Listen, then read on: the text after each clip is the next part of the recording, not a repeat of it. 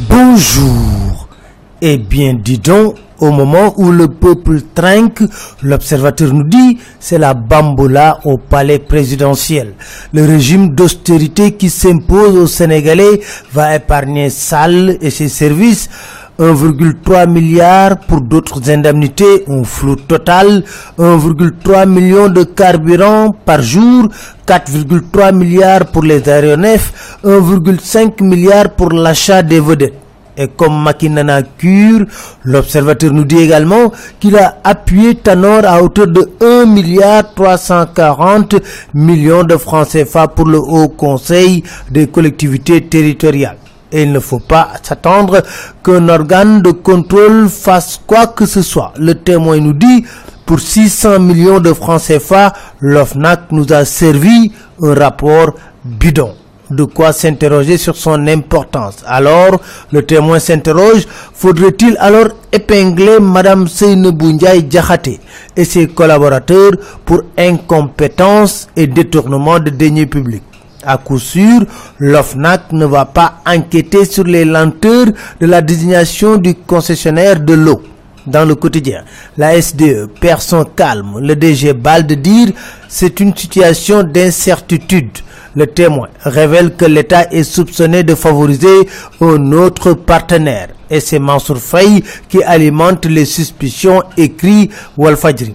L'inakwa Diapo gagne une bataille, les échos nous disent, lors de l'audience avec Macky ce dernier a pris la décision d'interdire l'ouverture de nouveaux magasins au champ jusqu'à la mise en place effective de la réglementation. Tout de même, il offre le fer de Falamé à l'entreprise turque Tosiali.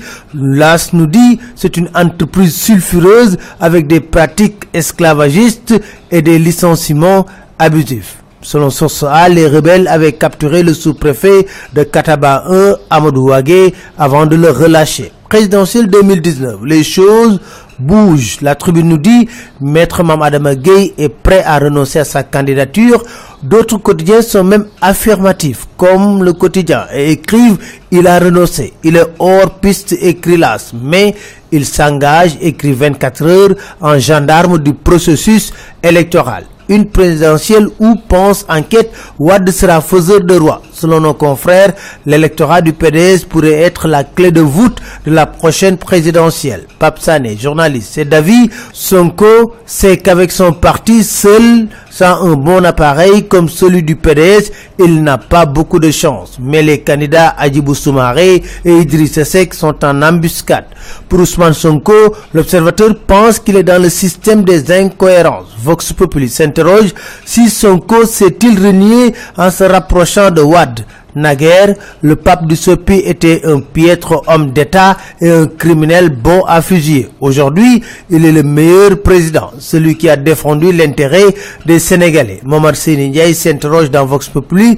Je ne vois pas comment Wad accepterait pour Sonko ce qu'il a refusé pour modiquer les autres. En tout cas, les échos nous disent Wad galvanise les libéraux et gratigne Medikenya et compagnie. Dans une lettre, il déclare collecter le maximum de parrainage pour contribuer à la validation de la candidature de Karim Wad et à sa victoire. D'autres candidats, anciens collaborateurs, tentent de puiser dans nos réserves. Ils vous trompent en colportant des mensonges. En attendant, on apprend dans l'AS que le PDS et le REMI vont boycotter l'international libéral qui va organiser sa rencontre à Dakar. Dans l'AS, Pape Diop de Boku Gisgis déclare « Je ne cherche ni le pouvoir ni l'argent ». Lisez également dans l'AS toujours l'interview du DG de la Sénélec, Martin Sissé. C'était tout, merci, très bonne lecture à tous.